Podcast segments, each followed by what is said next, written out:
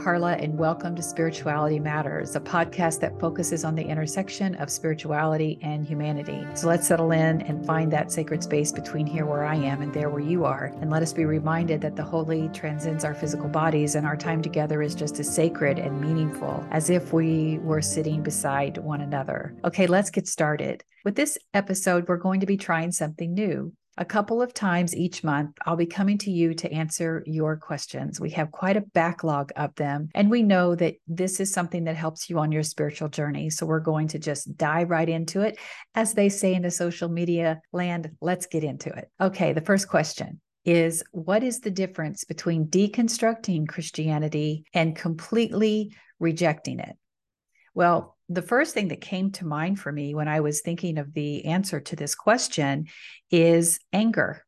What is rising up for you as you deconstruct? Because if you think that you're deconstructing, but you're holding on to anger, you're holding on to bitterness, you're holding on to things and feel like you're stagnant, or you are looking for vengeance, then that is a good uh, indication that your rejection of your religion or your religious heritage it has not moved you forward enough away from the harm that was done to you.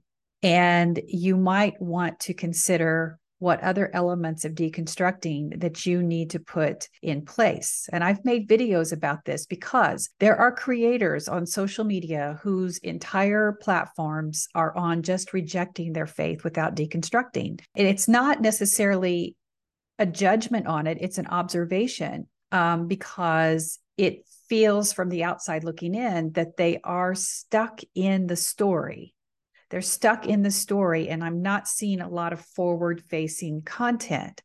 Now, granted, I'll go back and revisit those things because I hope that it helps you. I'm offering you a mirror so you can see those places where my story might resonate with you and say, yeah, I felt that. That was triggering. This might be a place where I need to go and address this healing.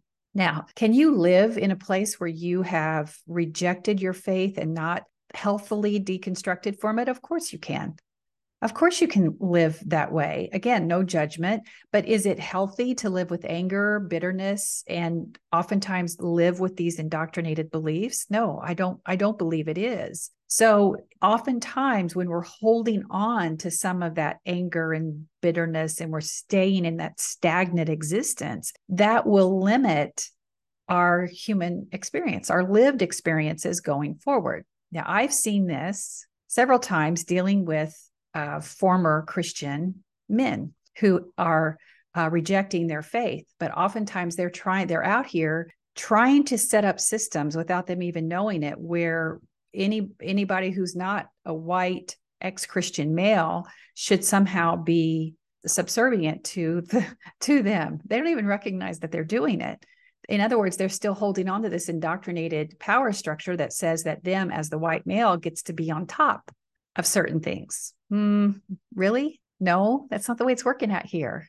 We're rejecting the entirety of those and we've deconstructed from it so that we can see the harm that those power structures caused us. So we're not going to come out here and replicate that and be beholden to it. So it's caused tension. And so you start to see, and it certainly has happened with me, where I've had to block people who are on deconstructing journeys because of the way they've tried to mansplain or gatekeep my content and wanting to just kind of glob on to my story and change it for their benefit. I'm not going to do that.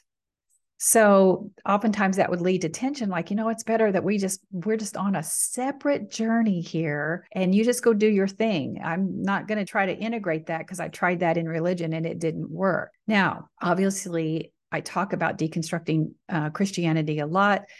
We just are, by the time this podcast gets released, my deconstructing uh, Christianity uh, course will have been launched. So there's all kinds of things. There's a resource guide right now on revkarla.com that you can go read where I talk about deconstructing Christianity, all of that um, to say that you can go out and find some resources here we talk about it quite a bit and then you can go into some of my courses that where you can register and learn more about it. But these two terms deconstructing and rejecting oftentimes get confused. So i think it is important to look at the key differences between those. So when you're deconstructing something you are taking it apart and critically examining what is it that that that no longer is working so when you're deconstructing Christianity, you're taking apart these elements because at the core of those beliefs is you. And you're still trying to hold on to the parts that served you, the parts that honor who you are, the parts that's part of your religious heritage or your ancestral heritage. So you you don't want to necessarily just blow the whole thing up and reject it. You are trying to find what parts of that your experience still resonate with you so that you don't feel like you've lost everything that is is you. So that's typically what deconstructing christianity means is is peeling away the things the toxicity that caused you harm but still somehow trying to connect with or honor the things that actually worked for you that actually you can say, yeah, these things were good and it made me a part of who I am. I know for the longest time on my deconstructing journey, that was one of the hardest things for me was this tension that I felt with, I know I'm I'm rejecting and deconstructing those things that say, okay, no, I don't believe in patriarchy. I don't believe that women are subservient. I don't believe that that women can't be ministers. I'm rejecting all of that. So now, not only did I deconstruct it and I examined it, I said, no, I don't want anything to do with that. So I absolutely rejected those things. I rejected the fact that religion shouldn't be involved in, uh, should be in, involved in politics. I reject all that. I reject the fact that you feel like you can take your religious belief and then mandate how other people should re- live. I reject all of that as I deconstructed, I examined them and said, no, those those go away. But the parts that did work, like my grandmother, I spent so many hours in church with my grandmother. And I didn't want to lose that because I feel that that experience with her instilled in me a desire to show up in the world as a reflection of what my my soul is and that came from her even though she was entrenched in, in the southern baptist tradition what she gave me was a desire to to live this human experience through the connection with my soul and to continue to continue on my journey that that would be my guiding beacon. So for the longest time that I, I held that intention until i realized i can do that. I can reject elements of my religious heritage and hold on to those things that still show me who i am. It's a foundation on which i exist so that's what de- deconstructing as it relates to Christianity means. So it it's a process that can take months, years, it can take a lifetime. It actually can be that your deconstructing journey is your spiritual journey.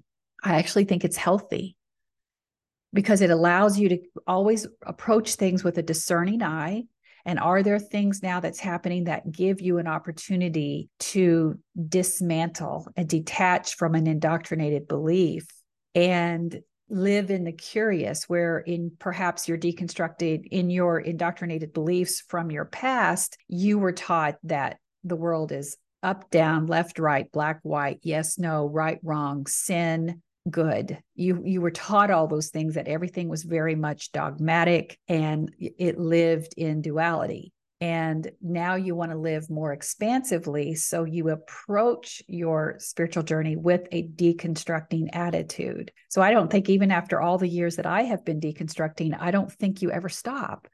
And i think that that's okay. Some people will be like oh my gosh i don't ever want to be that way but it really does. I, at first, I thought, is this ever going to end? Because there are times when it was tough, when you have to face some of your indoctrinated beliefs that you don't even realize you're holding, that somehow you feel that you have a moral or spiritual superiority over another, and someone calls you out on that. That doesn't necessarily feel so good, but that's when you know that you're committed. You can take the correction. You can stand in humility and say, "Yes, I, I, I didn't realize I was holding on to that indoctrinated belief, and I'm going to commit to do better." And thank you for that correction. I see what I did.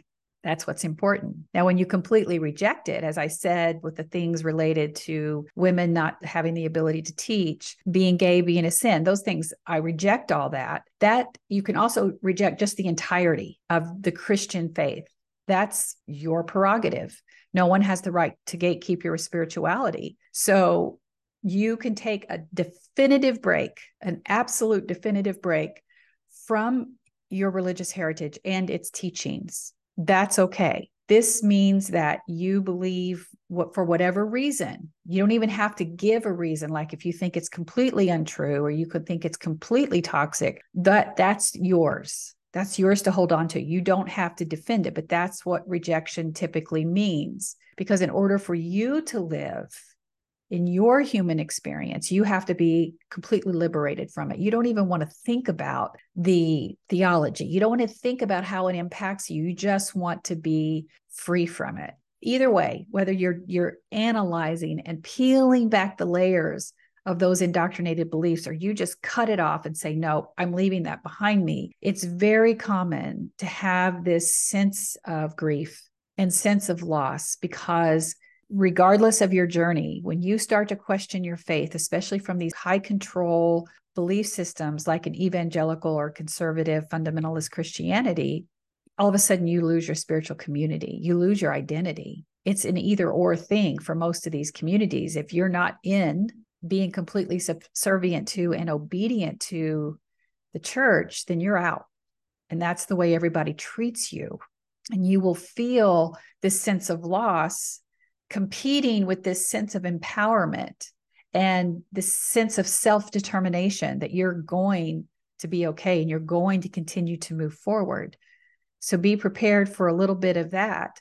So you can also this is just just throw i'm going to throw this out here as well that you can deconstruct and completely reject so in other words, there's no right answer for anybody. Just like I told you that when I started to deconstruct and I came to those places where I really had to consider what my identity meant when it came to the parts of my past that really were meaningful for me, where I was able to separate myself from the indoctrinated beliefs that evangelical Christianity had taught me and from the experience of a loving grandmother who wanted her granddaughter to understand that there's something out there bigger than she is and to move towards it. You might not uh, completely understand it, but move towards it in your life. And that's going to make you a better person. Now, I could have come to that place in my deconstructing and said, you know what? I don't, I don't want this. It's, it's painful to me.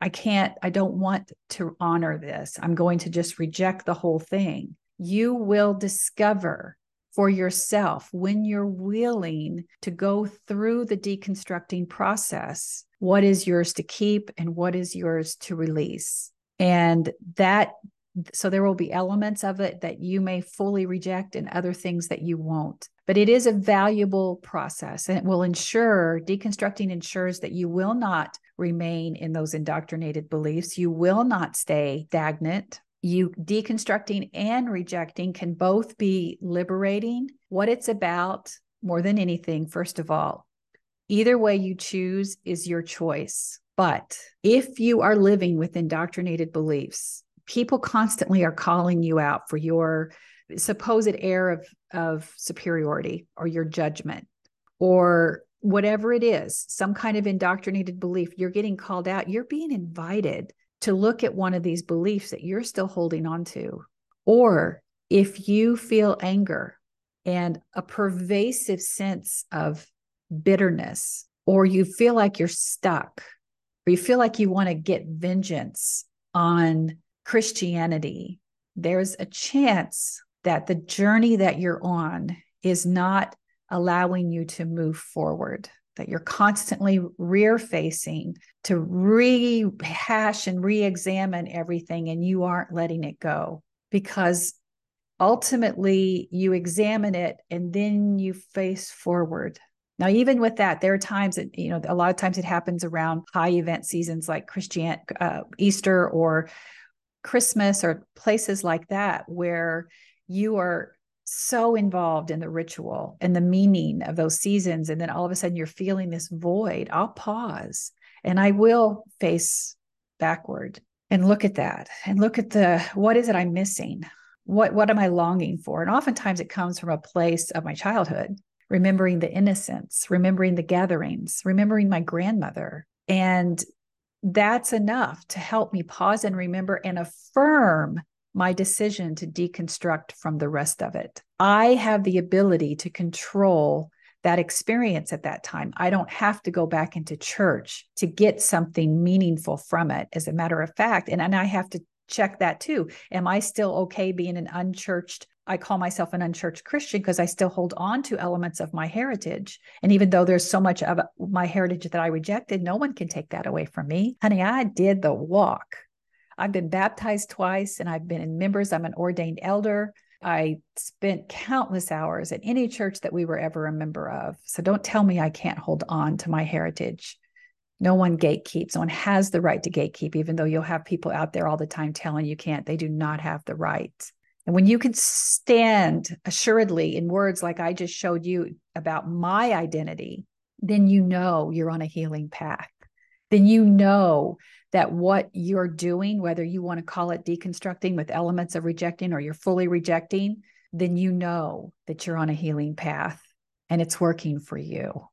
And I will close with this one thing. There there was a time when I was so angry that I saw myself trying to close every church in Indiana. That, that, that was a sign that I was angry and bitter. I no longer feel that way. So I don't know when it shifted, but it did. So again, cues. All right, let's move on to the next question. How does being unchurched affect one's spirituality? So I think we need to t- start by talking about what exactly is unchurched. And these definitions are broad and they're very much specific to situations. So, how I define un- unchurched might not be exactly how someone else defines it. So, it's a good thing to go and research for yourself as well. Um, but being unchurched basically it just means not belonging to any one specific denomination, not attending uh, organized religion. And this can have both negative and positive impacts, just like deconstructing and rejecting it depends on what exactly what is your objective what is your desire what is your calling what are you feeling but being unchurched it can be hard. There are some negative things uh, associated with it. You can feel alone because a lack of community, like I said, especially in high control religions, it's an either or. If you're not part, if you're not in, then I'm not taking you to lunch. I'm not going to visit you. I'm not going to see how your family is. We are done and you are cut off. And I I experienced that and so many other people did as well. So you have this sense of isolation and you lose this sense of identity because the very place that you you felt like was part of your extended family is no longer there for you so it can be very very scary you also feel this lack of guidance because now for the so many years so many of us were being spoon fed from the pulpit believe this say this interpret the bible this way this is the only way to heaven. And so we were spoon fed constantly and that allowed us to just kind of mentally and emotionally and spiritually just check out say okay my spiritual well-being is being handled through the church and what they tell me to do and what the, how they tell me to believe. And now i'm out here in this vast spiritual wilderness. Where do i go what do i do? And that could be very very intimidating for people. And for some people you also hold on to guilt or shame. Am i doing it right? Am i doing it wrong? Am i going to hell?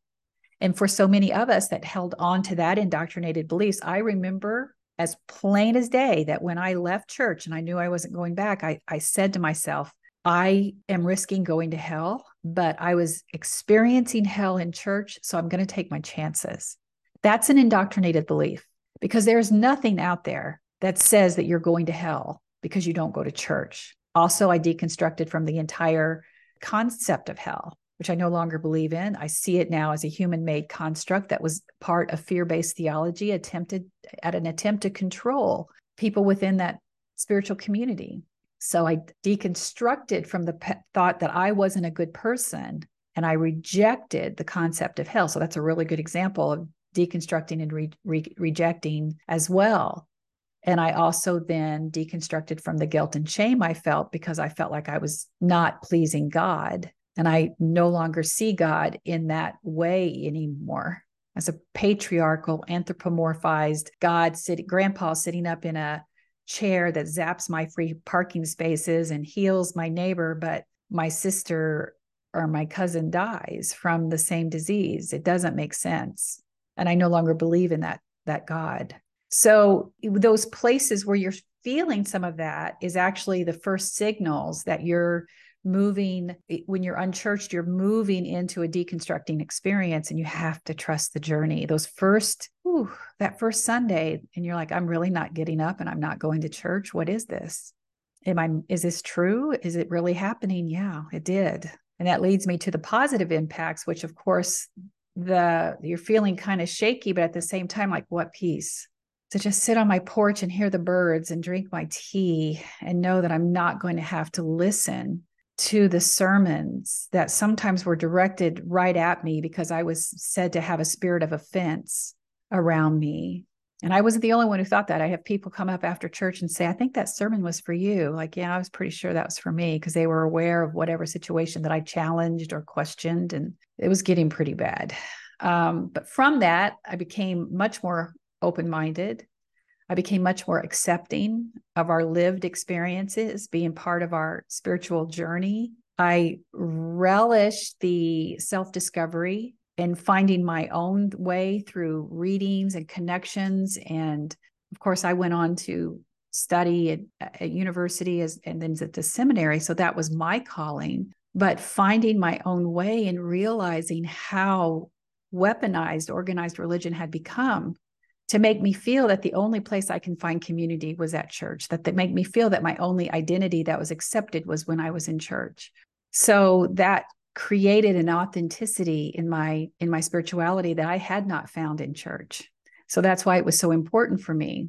And you cannot deny the impact that the, the unchurched or the spiritual but not religious sector is having right now. Um, not only are we out here and we're growing because we know that the church attendance has been in an eight decade decline, which is why you see such a rapid and frantic pace for Christian nationalism because they're trying to put a power structure in place that's not that's not sustainable because people are leaving the church in droves they're trying to figure out well how can we arbitrarily mandate its support through this power structure inside our government to try to continue to keep the white male Christian in power.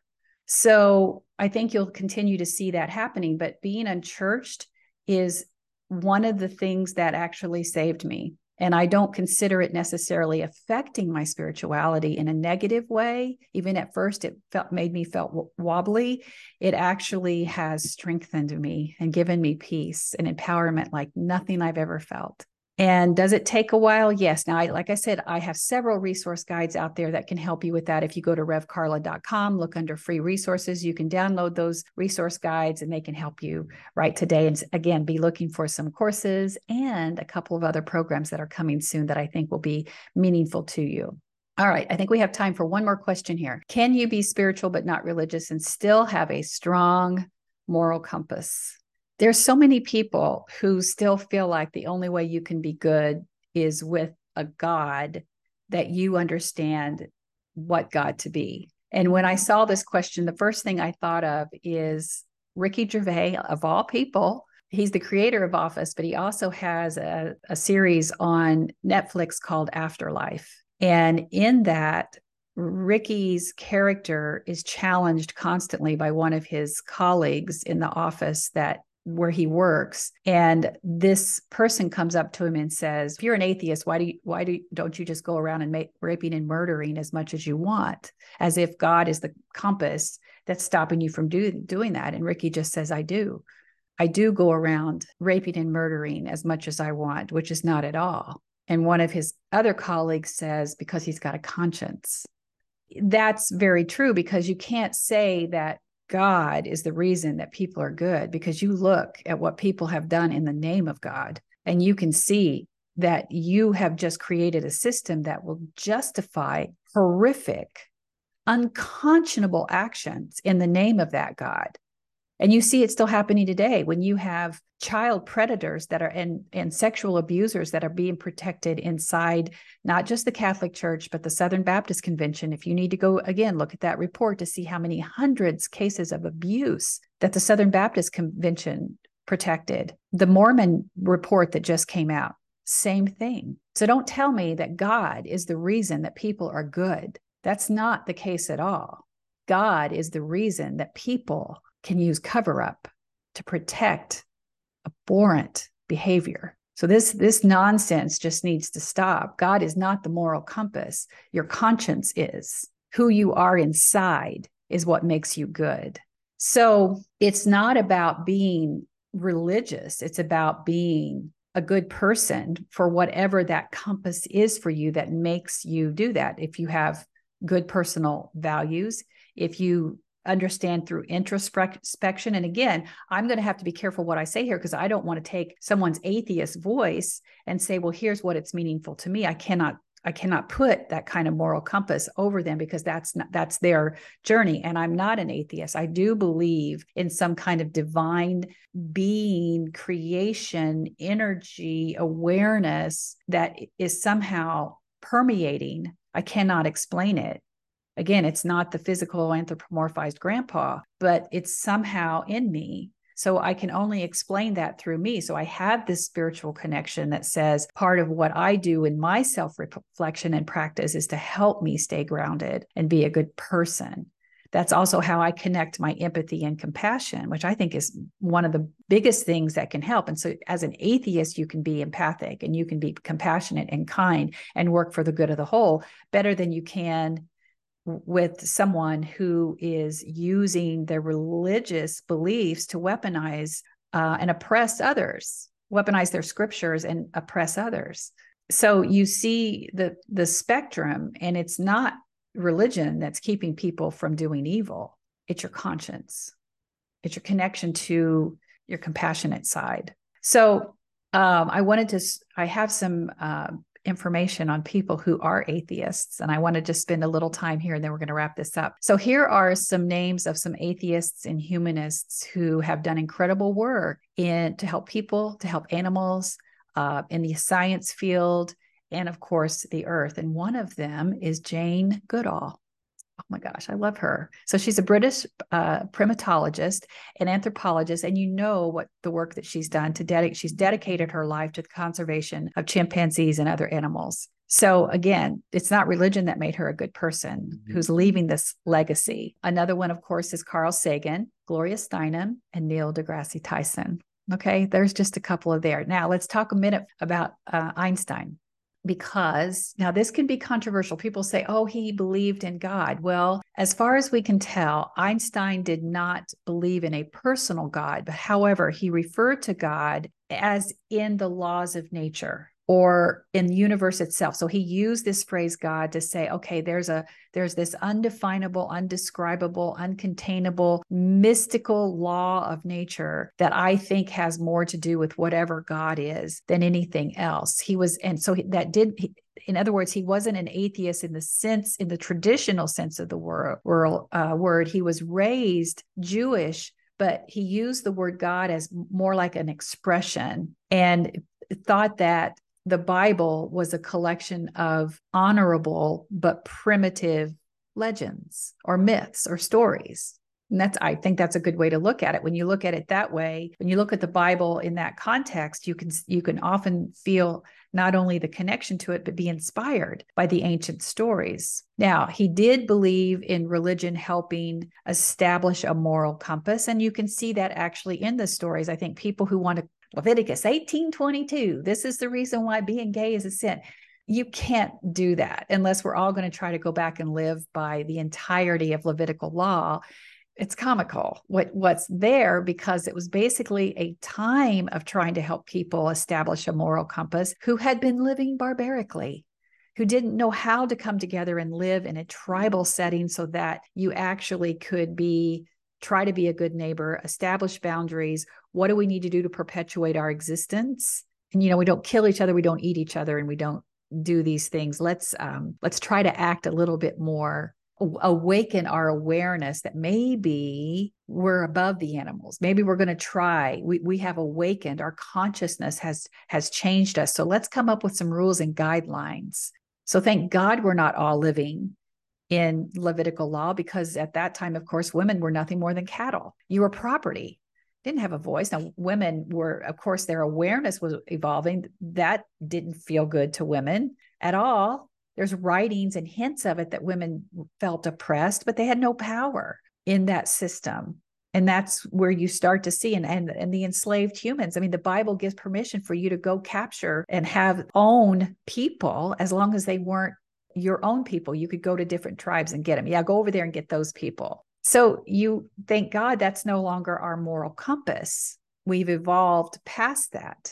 So, one other person that I think is important to talk about because I think his awareness and his beliefs also changed over time, and that's Stephen Hawking. Now, his work is known internationally for everything that he did and he was he was raised a christian but he did become an atheist however he did use religious language in his earlier work. And he believed that science could provide a better explanation about what's happening, the creation story, and things like that, better than religion could or faith. And he also believed that the laws of physics could explain the origin of the universe, and there was no need for this supernatural creator which i think means like a anthropomorphized patriarchal god. And he used god almost in the same way einstein did. He used it in a, in a personal sense uh, like like when he was referring to the laws of nature. So hawking believed that the laws of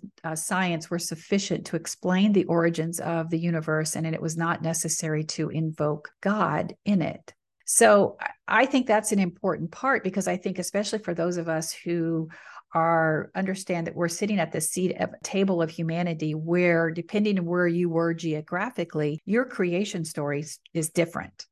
From the, the, dung beetle to masses of people rising up out of the water to the creation story that developed out of the Jewish heritage, you start to see that it's more geographically where your ancestors are from and what you believed than it is about having this universal explanation. And that's what science does is take that language and says well we have we know this much about the creation of the universe and it doesn't require divine intervention. It, it it's almost like this godly mystery. So there's still room for this the things that can't be explained it's not that science is trying to disprove the existence of God, it's trying to understand our existence and how we got to where we are. Okay, we did it. I got through three questions. I was hoping to get through more, but you know me, I like to take a deep dive into these. And these are so much fun for me as well, because it also gives me a chance to expand on some of the teachings that I often have to put in 90 seconds or three minutes in a video. So I very much have enjoyed this time here. So thank you for listening, and you can watch um, the uncut version of this today's episode on my YouTube channel if you want to see the video Spirituality Matters with Rev Karla. You can also connect with me on Facebook, Instagram, and TikTok, and at my website at revkarla.com. Okay, beloveds, I am honored to be in this space with you. Go in peace and be at peace. Go in love. May you be loved. Go and know that others are on this journey with you. You are not alone. You are seen and deeply and unconditionally loved just the way you are. Blessings on your week, and I will see you soon. Bye for now.